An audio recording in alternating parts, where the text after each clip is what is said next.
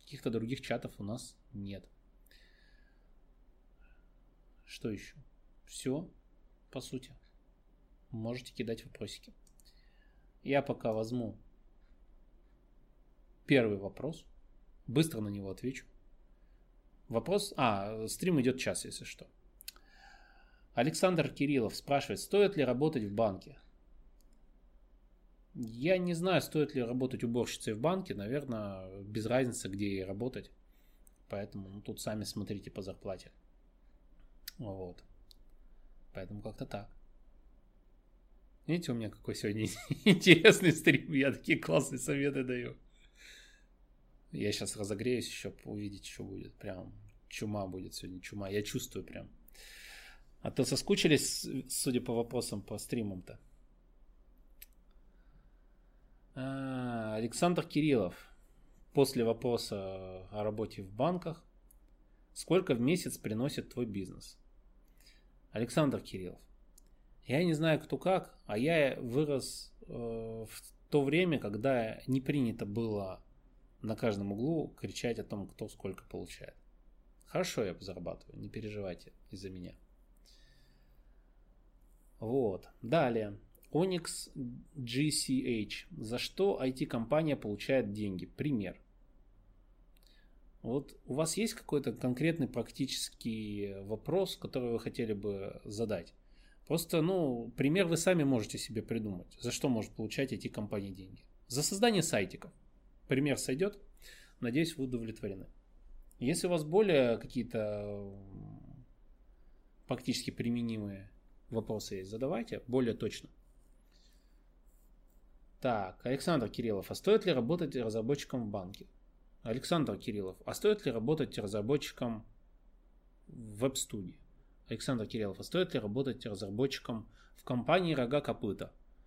А стоит ли? Ну, то есть, что вы хотите узнать? То есть, что значит стоит ли? Вам стоит, мне не стоит, ему стоит. У меня знакомый в банке работает, а другой в банке не работает.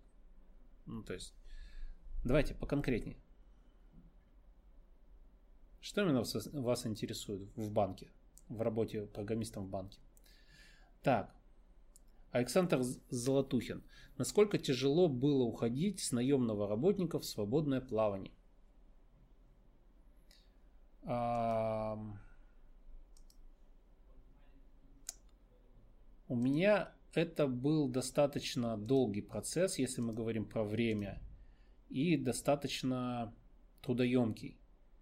Я не отношусь к той категории людей, создавших бизнес, у которых все получилось вот так, они зарабатывают там десятки миллионов в месяц, а ничего не делая. Ну, вы много сейчас на ютубе видите подобных примеров. Для меня всегда это была борьба, огромное количество труда, куча времени потраченного на это. Поэтому было ли мне тяжело уходить с наемного работника? Тяжело. Делал ли я это сразу? То есть покинул работу и начал строить свой бизнес? Нет, я делал это параллельно. А, принесло ли это определенную нагрузку мне? Само собой. Ну, представляете, да, то есть я должен full тайм работать разработчиком на серьезном проекте, еще параллельно как-то свой бизнес строить. Построение бизнеса, если вы серьезно этим занимаетесь, это достаточно тяжелые психологические, и моральные, и физические работа. Морально, потому что вы людей нанимаете, риски терпите там, а, рискуете своими деньгами и всем остальным. Поэтому тяжело ли было? Было тяжело. То есть я говорю, у меня нет легкой истории успеха, счастья и бизнеса, как многие, знаете, мальчики в интернетах там рассказывают, как там все это просто. У меня такого не было. Увы уж. Тут ничем не порадую. Вот. А, отвечаю на донатик. Дмитрий Дудин, благодарю. Расскажи про монетизацию продуктовой линейки по отношению к развитию функциональности ПО. Что сначала делать? Максимально топить функционал или монетизировать микротранзакциями? А в каком объеме после монетизации выделять средства на маркетинг решения? То есть речь, я так понимаю, о своем проекте, стартапе, сервисе, да, который вы запускаете. И вопрос э, тут делать большое количество функционала и потом только вводить монетизацию, вопрос сразу, он у вас до этого времени бесплатный будет или платный все-таки? Потому что, смотрите, есть такая штука, как оплата, да, на вашем сервисе. Есть такая штука, как функционал. Вы можете сделать его бесплатным, тогда вопрос оплаты, естественно, отпадает, да, и в данном случае вопрос он ну, непонятен немножко. В случае, если вы сразу делаете коммерческий сервис, то оплата, скорее всего, есть сразу. Но я предположу, что я понял, о чем речь, и поэтому скажу, как понял, окей? Okay? Если что, пишите в чате, может быть, уточнение. Итак, если я правильно понимаю, запускается стартап и вопрос, мы сначала напихаем функционал, а потом запускаем стартап и начинаем его монетизировать, да? Или мы сначала кусочками делаем какой-то функционал, уже монетизируя его, уже зарабатывая какие-то деньги, да, и постепенно его допиливаем, да, то есть идем не путем перфекциониста, когда мы сделали супер идеальный проект и потом его запустили, да, а в процессе его допиливаем. То есть корабль уже плывет, а мы к нему мачту прибиваем. Я предполагаю, что вопрос об этом был. А, я считаю, что нужно делать вот именно вторым способом, да, то есть а, объясню. Вы, когда начинаете строить бизнес, особенно если у вас нет опыта, а, все ваши идеи, на, на самом деле это у всех это есть гипотеза, да, то есть у меня есть гипотеза, что вот этот продукт будет полезен клиенту. Когда у вас опыта немного, то, скажем так, аналитической, аналитической базы, которая есть у вас в голове, ее, естественно, намного меньше, чем у человека, который там много лет поработал в бизнесе, да, и ваши гипотезы, они более такие фантазерские, возможно детские. Если у вас есть опыт, вы... А, Дмитрий пишет, что я все верно понял. Окей, отлично, замечательно. Вот, то есть нужно смотреть на ваш опыт. Чем больше у вас опыта в бизнесе, в построении каких-то продуктов, тем больше у вас, соответственно, какой-то систематичной э, информации, которая позволит вам сделать более правильный выбор. Это не даст вам стопроцентной гарантии, что ваша бизнес-модель, бизнес-идея верна. Давайте как пример возьмем мой портал, да, я не буду приводить чужие примеры, давайте наш портал Шифу приведем как пример, да. А, у меня была гипотеза, что вот такого рода обучение должно стоить столько-то, что оно будет иметь такой-то объем продаж на старте. Мы это запустили, гипотеза отработала не так, как мне казалось. Мы запустили другую бизнес-модель, отработали. Там были тоже свои нюансы, свои минусы, свои подводные камни. Да? То есть уже не в плане оборота, а в плане а, трудозатрат, которые требуются на проведение этих курсов. Ну вот когда мы долгие. Сейчас мы запустили новую бизнес-модель. А, смотрим пока еще. Да, еще пока непонятно, потому что ну там один курсик, так, мелочь, да, то есть э, на самом деле мы идем к другому к другому продукту, так скажем. Курсики это лишь часть. Вот. Но тем не менее, я в э, все еще откатываю бизнес-модель. Если бы я сразу начал запускать э, какой-то курс по какой-то теме, и он бы не взлетел, ну вот опять же, у нас не взлетел, да, то я потерял определенное количество инвестиций, которые я вложил в этот проект. А я вложил немало в этот проект. Потерял я тоже немало. Соответственно, когда вы делаете, отвечаю уже напрямую на ваш вопрос, когда вы делаете э, кусочками в процессе, вы лучше понимаете, что нужно пользователям. Вы уже начинаете с ними взаимодействовать и на основании их фидбэка начинаете дорабатывать сервис такой, как нужен им. А рулит в данном случае клиент, потому что он платит деньги и он определяет, что ему нужно. Понимаете, вы сервис делаете не для себя, вы делаете сервис для клиента. Если вы на начальном этапе, у вас недостаточно опыта, чтобы проанализировать, а, что именно клиенту нужно, да, ну, реально, вот я, по сути, бизнесмен тоже, давайте назовем меня начинающим бизнесменом. Да, в аутсорсе я там что-то понимаю, да, но в рамках, допустим, а, онлайн-обучения я полный нуб и профан. Именно в плане там вот этой монетизации, лендоса, вся вот эта херобода, да, потому что я больше человек, эм, который занимается продуктом, то есть как обучать, как, как подходить, психология, вот эта вся штука. Да? Для меня вот это маркетинг, вот эта вся хрень, это для меня ново. То есть я из мира все-таки айтишников вышел. Я интроверт, специалист в своей области, был, по крайней мере. Все равно я уже старый, дряхлый и бизнесом занимаюсь уже э, сколько-то лет. Вот. А, понимаете, я оттуда вышел, для меня это ново. Поэтому, когда я строил, строил, строю проект Шифу, я делаю много ошибок, да, то есть у меня много есть теорий, гипотез, и они не все сбываются, далеко не все, я вам хочу сказать. Поэтому мы постоянно что-то докручиваем, переделываем, меняем, да, то есть ищем свой путь, ищем продукт, который мы можем дать клиенту.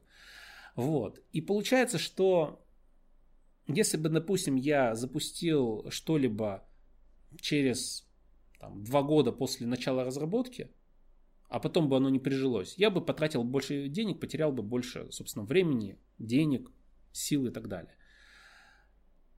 Если бы я был мега опытным э, бизнесменом, да, который уже запускал какие-то проекты, скорее всего, в моей голове была бы определенная система, которая позволила бы мне на начальном этапе все это дело спланировать, вложиться баблом, годик-полтора потратить на разработку, а потом этот проект запустить.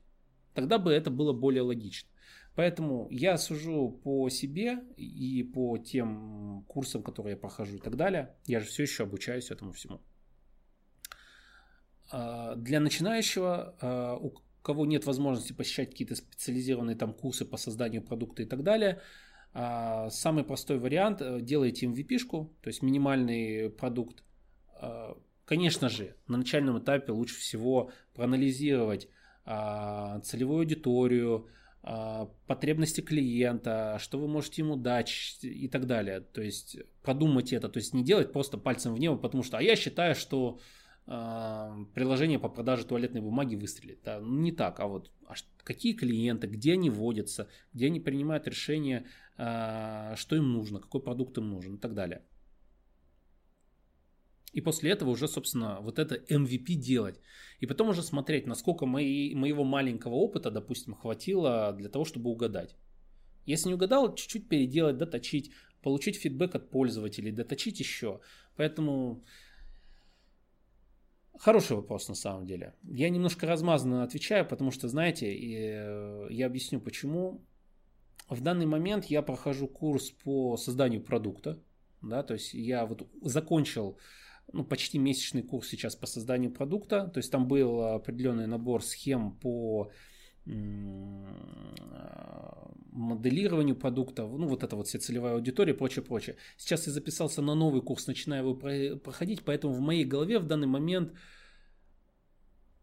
очень много информации, и мне сейчас ее сложно уложить, да, каким-то, как это сказать, структурированно, уж извините. Дмитрий, как получилось, да, ну как мог, так рассказал. То есть я просто сейчас в данный момент, вы просто прям очень точно задали вопрос, я сейчас этим же занимаюсь, да, вот, вот этой всей штукой, поэтому вот как смог рассказал, не обижайтесь, если было размазано, но я так сказать от души. Просто реально, мне сейчас вот все эти мысли собрать в кучку, как нам тренер там рассказывал и так далее, достаточно тяжело. Давайте так, резюмирую.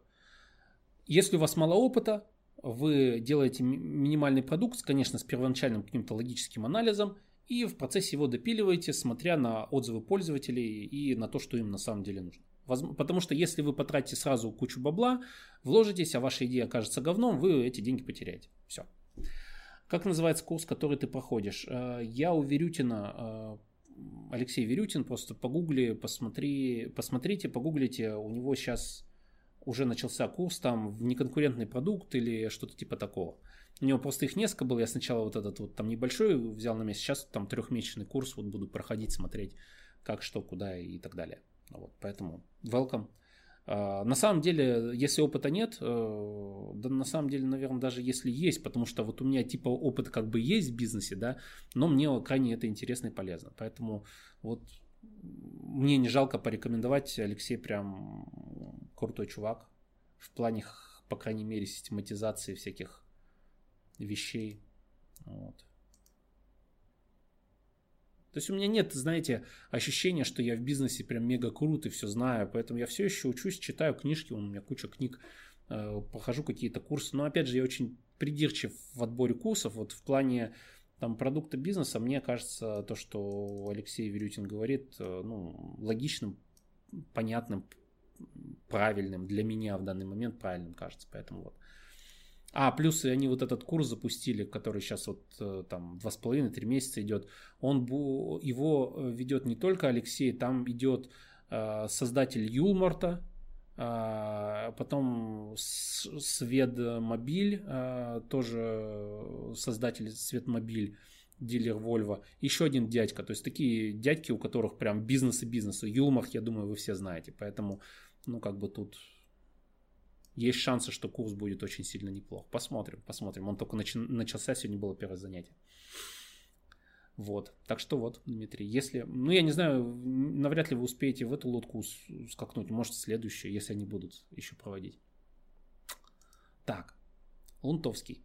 А, последнее время стал нравиться ЕКБ. Стоит переехать из Питера. Дешевле жить, компактнее, работа есть. Или молодому холостому в Москву ехать, карьеру строить. На три года раздумываю.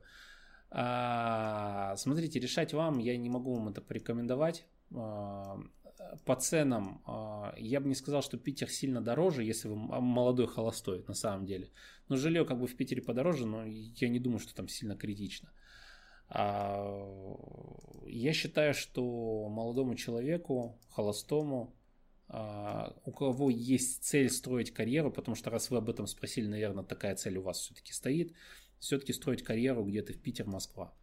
Причем не обязательно Москву, можно и в Питере строить. У вас просто тупо больше масса компаний, масса людей и так далее. А если же вам интересно просто куда-то переехать, и на самом деле не карьера является а, мотиватором вашим на самом деле, то есть вы должны с самим собой разобраться. Если вам просто хочется куда-то уехать, уедьте, блин, не знаю, вон как я рассказывал, там, в Таиланд, на Филиппины, а, ну, в Европе дороже, естественно, вопрос финансов, а, Куда там еще можно поехать? Э, дешево, сердито и интересно. Да куча мест там, вот Юго-Восточная Азия, там, съездите куда, Вьетнам. Вот. Но опять же, это если у вас удаленная работа есть. Там на месте искать работу, ну, такое дело. Достаточно гибленькое. Это заранее надо делать. Если вы не специалист, опять же. Поэтому тут вот, что вам важнее, карьера или куда-то просто свалить? Ну и опять же, есть у вас опыт? Нет, потому что мы когда уезжали на Филиппины, я все-таки удаленно работал. Неплохо работал. Так, продолжает читать чат. Hellblazer, привет, Нео. Морфеус, это ты? Почему нынешний ИИ кажется говном? все эти ролики, обработка фото, когда наконец появится что-то реально интересное и двигающее человечество вперед. Ну, смотрите, если вам что-то кажется, вы должны спросить у себя, почему вам что-то кажется. А, во-вторых, э, ну, вы же описали только что только вот свой, свой мир. Ролики, обработка фото и все. А голос? Это на самом деле немало, когда с тобой компьютер разговаривает. То есть шаги-то уже делаются вперед на самом деле там картины, когда рисует искусственный интеллект и так далее и тому подобное.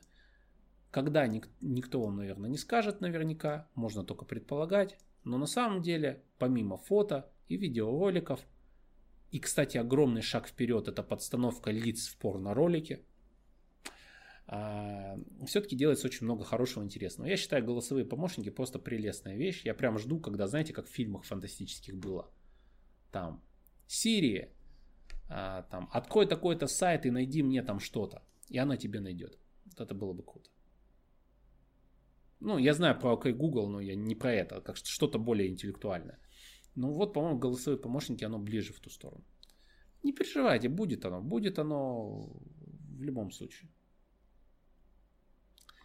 Оно еще потопчется по нашим трупам. Это самое ИИ в доспехах термира... Терминатора. I'll be back. Я не мог в этих очках это не сказать. I'll be back. Ладно. Так. Russian пупок пупок. Привет. Привет, пупок. Тут понял, что в квартире двушка в Москве более-менее больше 10 миллионов. Реально ли программистам заработать на нее? Да все реально. Все реально. Копи энное количество лет – получая при этом 300 тысяч в месяц, и все у тебя получится. Ну реально, программисты хорошо получают. Давайте, не будем плакаться. Если с опытом. Но, скорее всего, ты будешь просирать первое время все свои бабки на всякую херню. Копить ты не сможешь, а знаешь почему? Потому что не факт, что это твоя заветная мечта и цель, к которой ты будешь идти, откладывая и отказываясь от всего. Так ведь? Это ж так чисто. Хочу хату. Хочу хату. Хочу тачку. Хочу а. Поэтому, если о реалиях говорить, ну, скорее всего, ты просто не сможешь это сделать. Но если это не так, переубеди меня, докажи, заработай на квартирку. А реально, реально, абсолютно реально, серьезно, без шуток, без иронии, абсолютно реально. Слушайте, давайте по-честному, зарплату программистов большие, блин. Ну, по сравнению, там, не знаю, с грузчиками, с продавцами в магазине, ну, пиздец, какие, какая разница. Поэтому, ну, о чем мы говорим? Конечно, возможно. Уж у кого, у кого у программистов есть шанс на это. Золотое время живете, молодежь, вы просто этого не понимаете. Вы просто не понимаете. Огромное количество, а, огромный спрос, огромное количество информации, рынок перегрет в плане спроса, и вам по сути нужно на этом а, огромном рынке быть просто конкурентоспособными. Ну, то есть хотя бы немножко напрягать свою жопку, чтобы что-то получить. То есть уж не совсем лениться, да, а хотя бы какие-то усилия прилагать. И у вас для этого есть все по минимальной цене. В мое время такого не было не было этого дикого спроса, не было огромного количества информации, и уж точно не было минимальной цены всего этого добра. Поэтому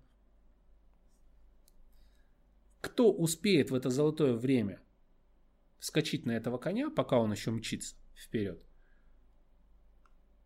тот будет в шоколаде. А кто будет письку дорочить и ждать, когда квартира сама купится, тот останется у разбитого корыта. Потому что если он в это время не смог занять свое достойное место в мире, то когда мир изменится сильно, а такие скачки всегда бывают, и с программированием произойдет, мне кажется, то же самое. Вот когда мир изменится, и вот этот рынок поменяется, если вы сейчас не смогли в такое золотое вольготное время скачить на коня, то и потом не сможете. Потому что характер такой. Но надеюсь, вы не такой. Пупок, а, вы есть шансы, но вопрос, какие шансы? Без матана. Понимаете? Вопрос всегда, какие шансы? На конструкторах, а, на всяких TensorFlow лобать э, нейронки можно, но вы должны понимать, что у всякого направления есть определенный порог, когда тебе нужно быть э, сильно более, то есть когда тебе не хватает каких-то компетенций. Вопрос в потребностях, поэтому что значит есть шансы? Есть ли шансы быть кем-то там? Ну, есть. Насколько ты, тебя это устроит? Вопрос другой.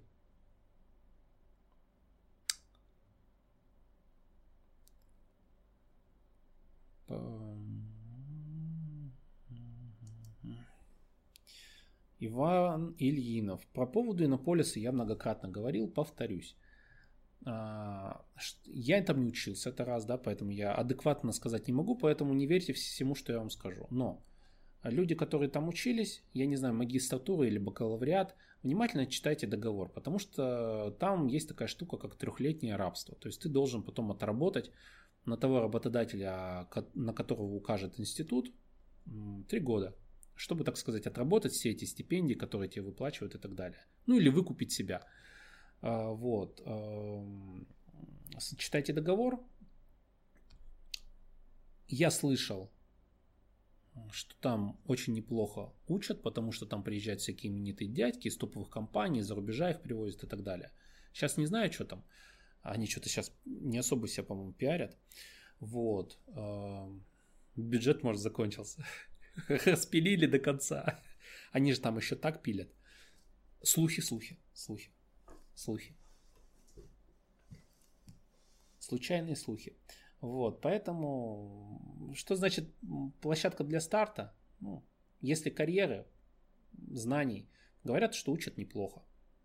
Потому что спецы там всякие интересные прикладные предметы, то есть там программирование конкретно. Поэтому, посмотр... ну, я бы на вашем месте договор бы читал как следует. Потому что, ну, три года это дохера. Пофигист Блиц. С какого возраста ты начал заниматься программированием? Ну вот смотри. У меня компьютер появился в 11 лет. Можно ли сказать, что я с 11 лет начал заниматься программированием? Нет. Я занимался всяким говном с 11 лет. А было ли у нас программирование в школе? Да, Turbo Pascal. Можно ли это считать началом занятий программированием? Я бы не стал, на самом деле. Ну, потому что отношение было к этому такое. Учитель был такой, что отбивал всякое желание программировать. Вот. Поэтому я могу... Это было давно просто уже. То есть мне сейчас 34 года, в 11, 23 года назад мне купили компьютер. И получается, ну давайте там прибавим годика 2-3. Ну, давайте два годика возьмем, что я типа там приживался, осваивался с виндой, потом мне стало там тесно, доса было мне мало, и я там начал таскать книжки у соседа по C++, как раз Троуступ, вот эта вот здоровенная черная книжонка у меня была. У него, точнее, была. Он мне раз в неделю давал Иногда эту книгу я ее брал на денек, на два, листал, что-то делал по ней упражнения, отдавал ему. Можно ли это назвать занятием программированием? Ну, это уже, наверное, более-менее похоже. Потому что это шло уже от меня, то есть мне было интересно, я что-то там ковырялся, занимался. Ну вот давайте возьмем этот этап. Сколько там получится? 11 плюс 2 плюс 3 года. Ну, там 13-14 лет, что-то такое, наверное. Давно, короче. Пупок, через 20 лет кину скрин переписки и фотки хаты. Ты же сказал, что через 10. Давай-ка это, через 10 я жду от тебя. А вообще, на самом деле, если попу напрячь, можно и побыстрее сделать. Я говорю, вопрос мотивации, насколько это важно. И нафига хата в Москве? Ну, когда ты на это последние бабки тратишь, я понять не могу, ей-богу. За эти бабки можно спокойно купить дом не в Москве с участком. Ну, ладно, ваше дело, сами думайте, как хотите. Вот.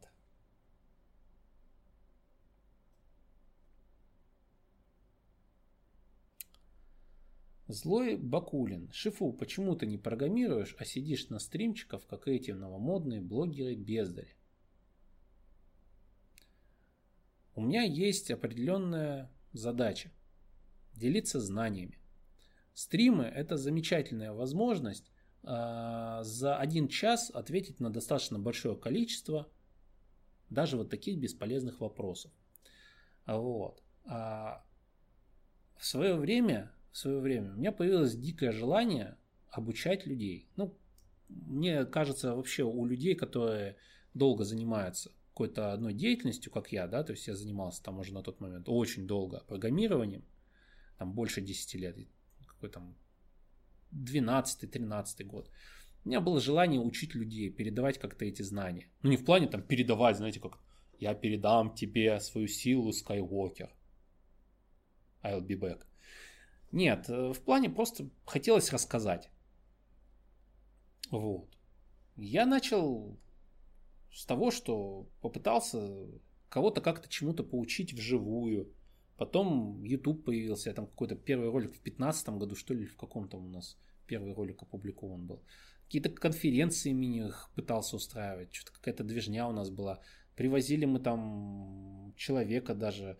Кстати, привозили мы Илью Кантора в Екатеринбург. Это был еще до моего отъезда. Это, наверное, 11-12 год был. То есть хотелось знаний, хотелось вот какой-то делиться знаниями, чтобы и ты чему-то учился, и другие люди могли что-то у тебя узнать. Вот. Поэтому я сейчас не занимаюсь программированием по одной простой причине. Не потому, что я сижу на стримчиках. Стримчики это час моего времени, кстати, достаточно дорогого, который я выделяю для того, чтобы закрыть достаточно большое количество вопросов в этот промежуток. У меня раньше были выпуски Ask Shifu, да, где я отвечал на вопросы, но это было очень долго. То есть э, вопросы все валились и валились, у нас их реально несколько сотен все еще где-то висит в списках. Люди задавали свои вопросы, и им приходилось ждать неделю, кому-то месяц, оно же накопительным эффектом идет, кому-то два месяца, у кого-то полгода вопросы висели, не знаю, может кто-то из чата помнит это время. То есть стримы я на тот момент не вел, и получается, что человек, представляете, ему нужно ответ получить там в плюс-минус каком-то обозримом будущем, а он полгода сидит, ждет, когда я до его ответа просто физически доберусь. И стримы, на мой взгляд, замечательная штука в плане КПД. Я трачу час, закрываю сайт вопросов. А раньше за неделю выходил один ответ на вопрос. По-моему, результат на лицо. Я программированием не занимаюсь уже достаточно давно, я уже многократно об этом говорил. Сейчас э, основное время у меня отнимает бизнес и создание курсов. Причем, заметьте, учитывая, что я объективно понимаю, что моя квалификация за последний год-полтора, когда я вообще не программирую, уже растеряна, да, я не беру на себя большую ответственность, нежели как вот все, что около программирования. Карьера, собеседование, резюме, какие-то базовая схема там построения стратегии развития для программиста и так далее. Это у меня уже, наверное, не отнять. Это уже мышление такое. Вот. А конкретно объяснять, как на JavaScript что-то делать, я этим не занимаюсь и пока не планирую. У меня на это времени нет, давайте объективными будем. И не будет, скорее всего. Потому что ну, бизнес очень много времени отжирает. Попробуйте, узнаете. Так что вот. Я не считаю, кстати, мне кто-то задавал в свое время вопрос типа, нафига ты тратишь время, отвечая на эти тупые вопросы в чате, на стриме. Ребят, есть такая профессия. Родину защищать. Нет, родину обучать. В общем, на мой взгляд, это вполне доступный э, способ достаточно эффективно закрыть энное количество вопросов у людей. Почему? Просто так. Ну вот потому что я хочу это. Не хотел бы, поверьте, я бы этим не занимался. Я бы закрыл нахуй этот YouTube канал, потому что деньги мне приносит не YouTube канал и даже не наши курсы. Деньги мне приносит аутсорс компания. Уже много лет, и это основной мой бюджетообразующий бизнес. Поэтому не хотел бы, я бы этим не занимался. Мне нравится это. Да, реально. Я кайфую, когда могу кому-то чем-то помочь. Самое кайфовое, когда люди мне потом на почту пишут или в личку, что, блин, слушай, я там из-за твоих советов на ютубе там работу нашел, что-то поменял в жизни. Вот это прям самый кайф. Курсы вот у нас эти долгие шли, да. Блин, это такой кайф, когда люди просто пишут, да, я курс прошел, у меня там человек 6 или 7 не отписались. Это те, кто отписались вообще.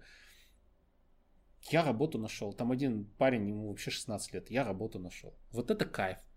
Понимаете, вот ради этого кайфа я этим и занимаюсь. Денег там не особо много, чтобы делать это из-за денег. И поверьте, серьезно, не те объемы. Как-то так. Поэтому стримы, курсы, видео на ютубе, это все потому что мне самому это приятно делать.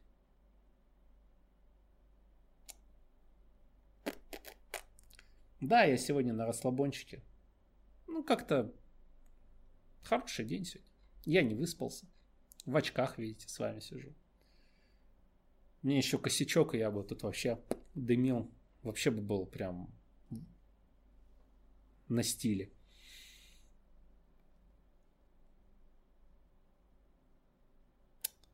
Так, читаю вопросы дальше. А у нас остается всего 25 минут с вами, друзья.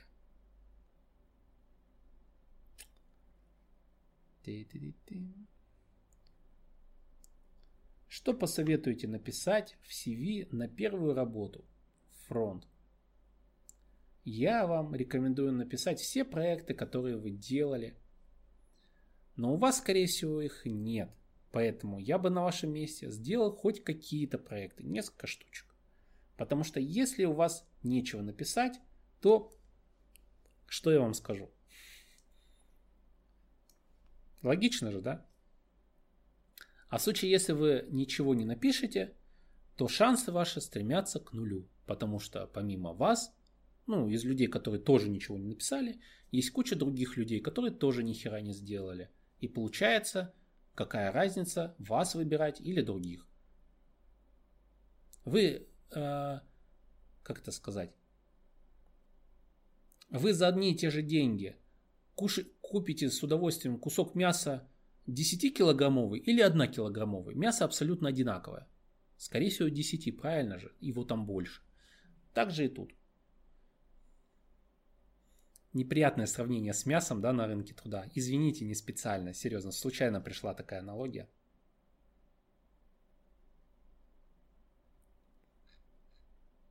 Без обид. Не, серьезно, мясо тут я так случайно просто упомянул.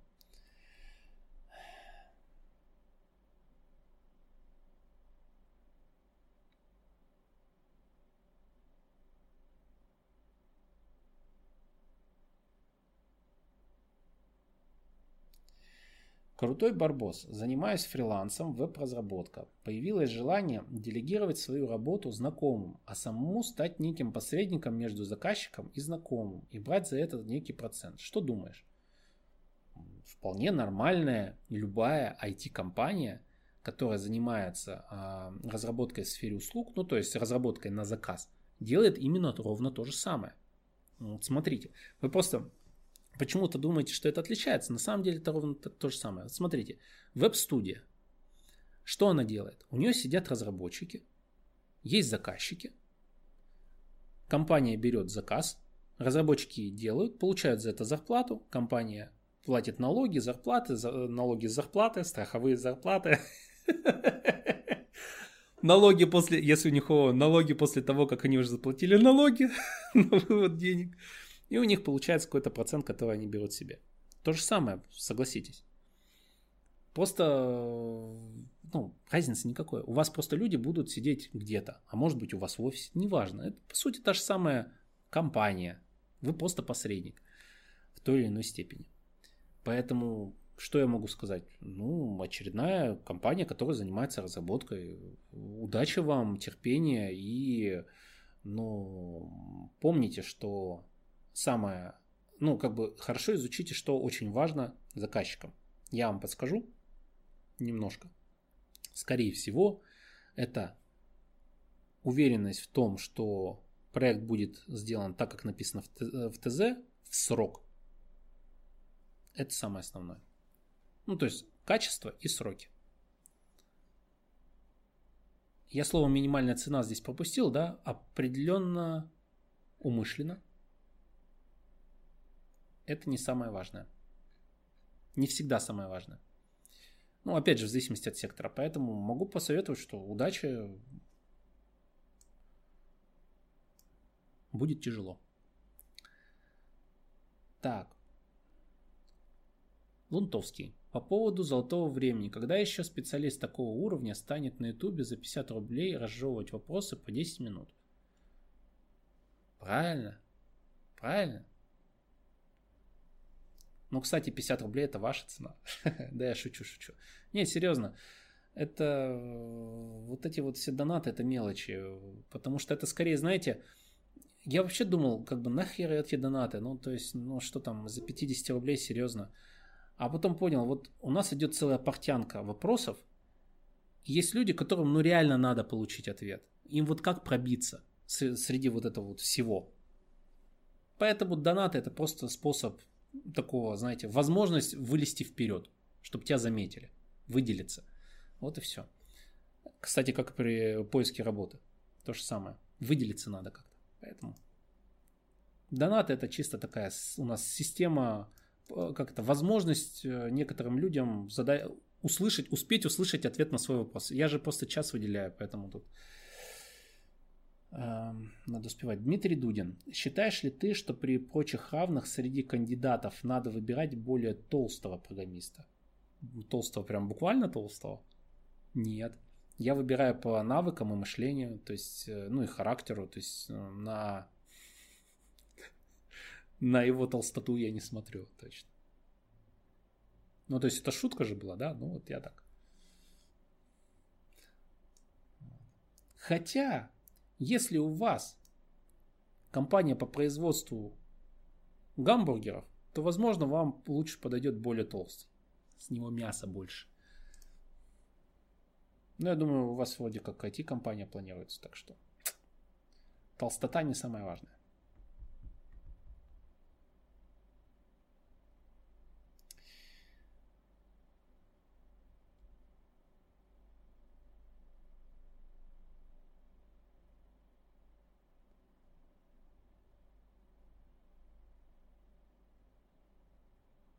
Ищу вопросы, чтобы достойные ответов. Сейчас.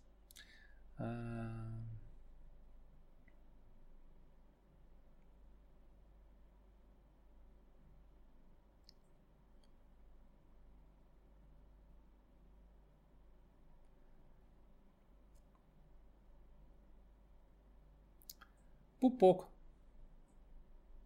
У нас так много пупков сегодня, ну, то есть пупка. Сообщение от пупка. А, так, русский пупок. Скоро фест работа программистом. Понимаю, что первое время стоящее вряд ли смогу сделать.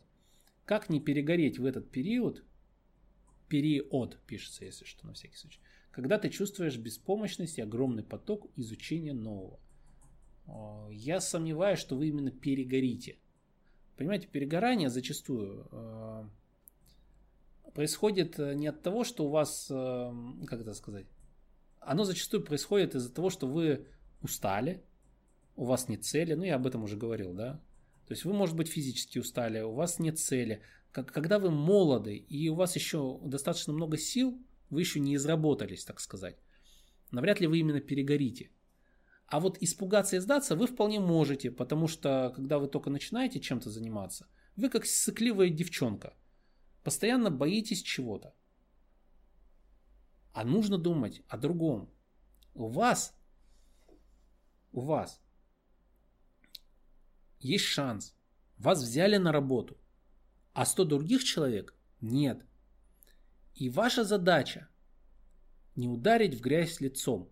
Для этого нужно думать головой и быть достаточно трудолюбивым. Если вы достаточно молоды, скорее всего у вас нет жены, семьи, детей. И вы можете сказать огромное спасибо, потому что вы можете все свое время, не оглядываясь ни на кого, тратить на то, чтобы строить свою карьеру, развиваться в этой области. Это замечательное время. Рекомендую вам его использовать по полной, потому что когда у вас ребенок, вам не до этого. Поэтому беспомощность это вы себя пожалеете. Беспомощный вы наш. Молодой, времени до хера, здоровья до хера. Я поздравляю. Вы можете пахать и пахать и стать крутым спецом, у вас все впереди еще.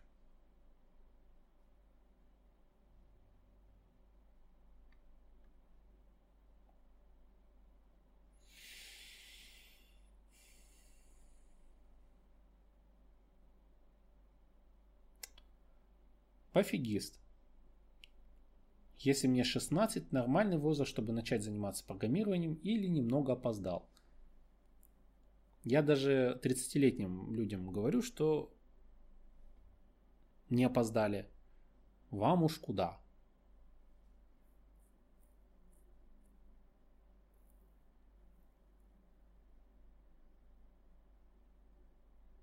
К тому же, ладно, давайте, если уж напрямую, 16-летний программист. То у нас долгие курсы, когда проходили, у нас был человек 16 лет. Он, ну, понятно, что не только-только начал, он там что-то там делал, ковырял, работу нашел даже в 16. Блин, молодец, конечно. Ну, просто в 16 неохотно работодатели берут, я об этом говорил, но у него получилось. Так что даже работу в 16 можно найти.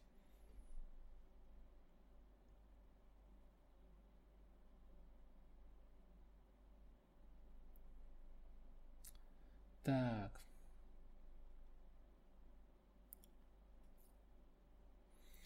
Макс Паламарчук. Какие есть пути получения заказов для аутсорса, кроме Upwork? Как выйти на заказчиков из э, США и Европы? Ну, хороший вопрос. Тут есть целый ряд. Помимо Upwork, э, ну, помимо Upwork и же с ним порталов, да, так сразу все это отсечем, потому что тут все, в принципе, ясно, понятно. Помимо всего этого, Есть такой тип аутсорса, как э, перепродажа. Что это значит? Сидят какие-нибудь девочки, э, ну или мальчики, неважно, там, в Украине, например. Э, у них заказчики откуда-то приходят, и им нужны спецы. У них этих спецов, естественно, нет, их потому что двое сидят дома, и какие у них там спецы, о чем мы говорим. Э, они готовы, собственно, этот заказ передать вам, э, просто имея какой-то свой процент постоянный. Ну, то есть они, грубо говоря, продают вас по 25, а вы берете 21. Ну, вот они там на 4-5 на баксов разницы живут. Один из вариантов. А второй вариант, ну, видите, я начинаю с простого, переходя к более сложному. Второй вариант. Есть разное количество способов получать нормальных, серьезных заказчиков, и ни один из этих способов не является простым и доступным для обычного смертного. Потому что Это способы такие, как поездка на конференции. То есть вы, возможно, ваша помощница, если у вас есть помощница, едете на конференцию, понятно, да, билеты, проживание и так далее. На этой конференции вы начинаете работать. То есть у вас должен быть английский, вы начинаете устанавливать взаимоотношения с присутствующими на этой конференции. Поверьте, конкуренция будет большая. Вы присутствуете, то есть вы присутствуете на софтверных конференциях, где есть потенциальные ваши заказчики. Кон- э, конференция. Э, не, ладно, про эту конференцию не буду говорить, она не, не для выиска заказчиков. А, есть, короче, погуглите Павел Обод, у него, он постоянно, Павел Обод из Украины, ребята, они делают постоянно конференции, всякие курсы и прочее для аутсорсовых компаний. У них в том числе есть курсы просто по тому, как искать заказчиков за рубежом и так далее и тому подобное. А, я проходил у них один курс, э, там были такие методы, как email рассылки, а, показ своей компетенции в, на Query и так далее, чтобы заказчики сами к вам приходили, да, то есть вы демонстр... помогаете людям, а люди видят, что вы эксперт, и они к вам откликаются, ну, просят помощи у вас. Это поездки по конференциям, это э, туры, а, вот они как раз Павел там со товарищи организуют э, туры типа Э, простраивается маршрут, э, собирается группа человек, они едут в Европу э, или в США, и там они по разным городам, по разным компаниям, каким-то турам идут, с какими-то заказчиками знакомятся и так далее. А e-mail рассылка я упоминал, но на самом деле это не просто ты разослал e-mail и все, да. E-mail рассылка подразумевает правильный процесс, процесс работы с потенциальными заказчиками, то, как их найти, что им написать и как строить с ними разговор, это вот, я говорю, я курс проходил про, это, про эту штуку. Поэтому вот так на вскидочку. Так на вскидочку. То есть разные способы есть, но заметьте, это все непростые. То есть если мы говорим о человеке, которому 18 лет, который не особо бум-бум в программировании, у которого не особо хороший язык, тут шансы падают, стремятся к нулю. Потому что нужна финансовая база. Э, дистанционно вы ну, то есть, если вы дистанционно пытаетесь что-то ну, продавать, у вас шансы сильно снижаются, потому что, ну, представьте, вот у нас Екатеринбург, да, я пытаюсь найти заказчиков в США. Для него наш Екатеринбург – это жопа мира. Они даже не представляют, где это, что это за Екатеринбург такой. Какие шансы, что они мне контракт отдадут?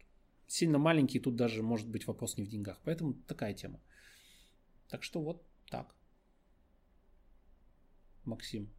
То есть заметьте, да, опять же, это про IT-бизнес, опять про то, что не все так сильно просто. То есть заказчики не разбрасывают заказы только потому, что вы на пару баксов там снизили стоимость сейчас. Так не получается. У нас были такие иллюзии, когда мы начинали заниматься аутсорсовым бизнесом, пытаясь его прокачать. На конференцию даже в Беларусь тогда съездили аутсорсовых компаний и так далее. Мы посмотрели, как ребята работают, познакомились с кем-то в Беларуси, в Украине люди занимаются этим всерьез, плотно. Я-то, видите, как бы я сейчас раздваиваюсь на аутсорсы, на обучение. А они прям плотничком работают чисто по аутсорсу. И кто как? Кто-то чисто по апворку работает. Кто-то вот именно поездками разными конференциями.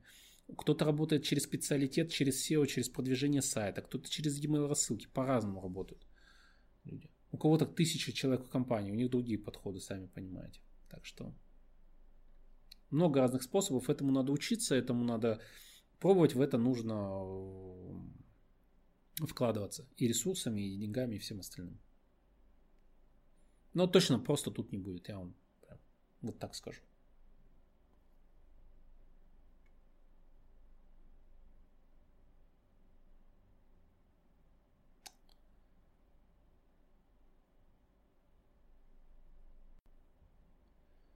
Евгений. Николай, как адекватно продавать себя, чтобы не работать за бесплатно?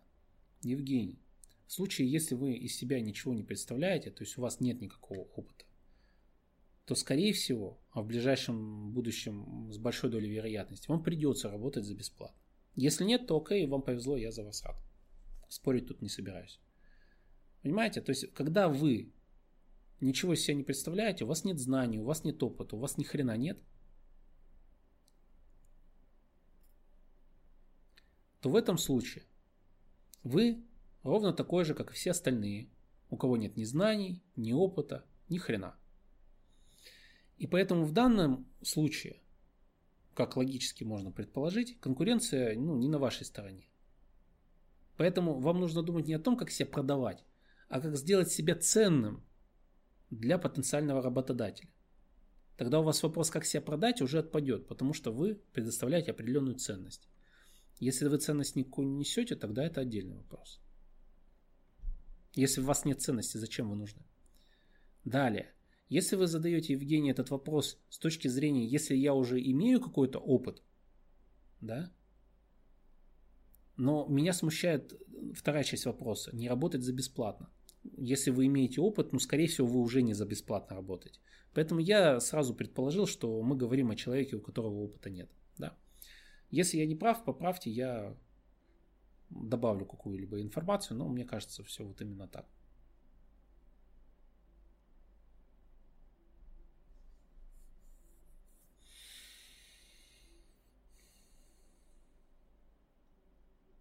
XMAS. Кстати, послушав ваши советы, прокачался и устроился Ruby on Rails разработчиком. XMAS, я за вас очень рад. Горжусь вами. Вы молодец. Потому что э, особенно молодец, знаете почему? Потому что на нашем YouTube канале на самом деле очень много полезной информации. Ну, делай, как говорят, и как бы и все будет хорошо куча бесплатной информации на самом деле. Мы, я, мы за этот, за эти года полтора или сколько там, два уже получается, два года почти получается, кстати, уже, прикиньте, активно пишем видео. За эти два года написано уже очень много видео, и по идее на них только можно хорошо выехать, если прислушаться. Но многие просто парочку посмотрели и все. Поэтому я за вас очень рад, вы молодец, серьезно, горжусь вами. Вы, вы сумели воспользоваться а, информации, которая бесплатно валяется в интернете. Это здорово. По поводу второго вопроса XMAS. Подскажите, в каком направлении я мог бы начать делать различные проекты, чтобы стать железянщиком? Железянщиком, я понимаю, это так всякие Arduino, Raspberry Pi и так далее. Тут я не подскажу. То есть я как бы в этом не особо шарю. Поэтому чем могу? Но опять же, если мы говорим про робототехнику, да, Ну или там что, микроконтроллеры программировать, ну, не знаю. Дмитрий Дудин. Существует ли ваша разработка по онлайн-курсам в виде франшизы? Нет и э, не будет пока, потому что, понимаете, смотрите, а, мы курсы все еще формируем, потому что я многократно говорил, может быть, людей сбивает с толку пафосное слово «я собираюсь сделать институт», давайте по-другому. Я собираюсь построить обучающую систему, которая будет максимально эффективно решать э, потребности людей. Да?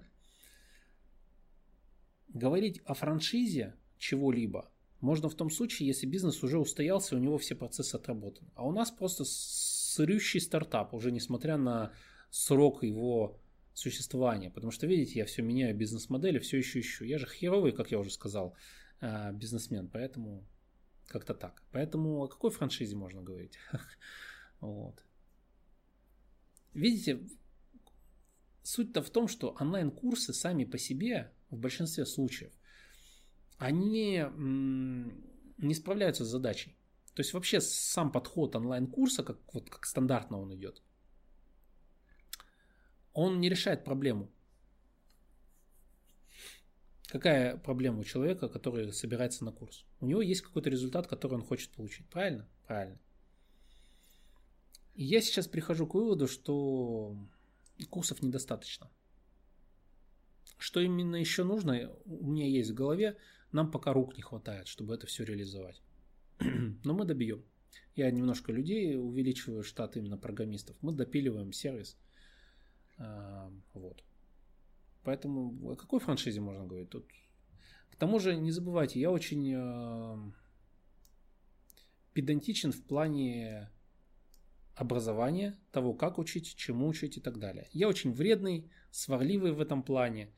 Э, со мной очень тяжело спорить по одной простой причине. Я очень много э, видел херовых способов обучать людей – внутри компаний, внутри институтов, на курсах и так далее. Поэтому Ну, на курсах в плане я не сам походил, но я видел результаты, да, прохождения курсов. Поэтому я вот об этом. Поэтому... Какой франшизе мы говорим? Мне с основным-то сейчас разобраться бы.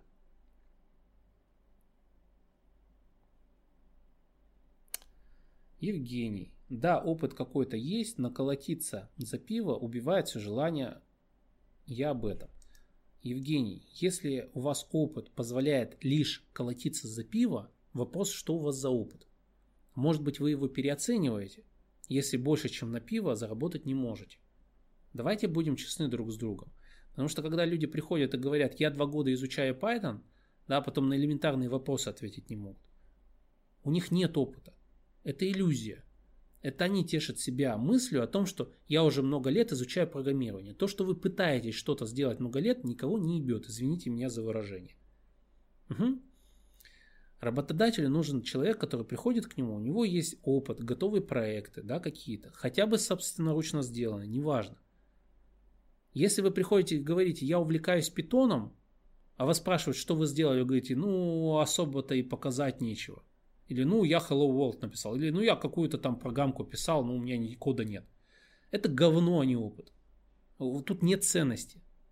Соответственно, пиво. Максимальная цена этого всего. Поэтому, извините, я просто не могу оценить ваш уровень. То есть, да, это не личное, просто я не могу понять, какой у вас уровень. Вы говорите опыт, но работаете за пиво. Что за опыт у вас, если вы максимум на пиво можете заработать? Что там у вас в голове? Непонятно. То есть, может, опыт это и нет. А может быть, есть.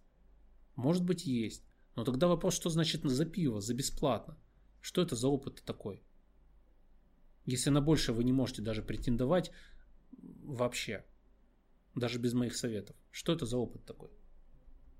Интересно.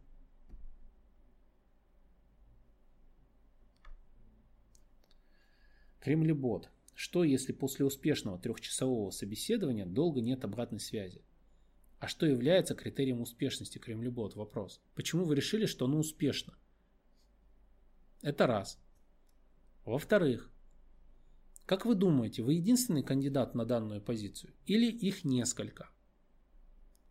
Как вы думаете, цикл поиска специалистов у работодателя ограничен ли какими-то временными рамками? То есть, может быть, они месяц готовы перерабатывать всю массу, которая приходит к ним в виде заявок, а потом сделать выбор из всех этих людей. Поэтому я бы на вашем месте ответил на эти вопросы себе. Я думаю, ответ от меня больше уже и не понадобится. Я думаю, так тут все понятно. Вот. А вот что если, ну, тут, может быть не вы, может быть был кто-то лучше вас. Вы не забывайте, всегда есть э, какая-то конкуренция.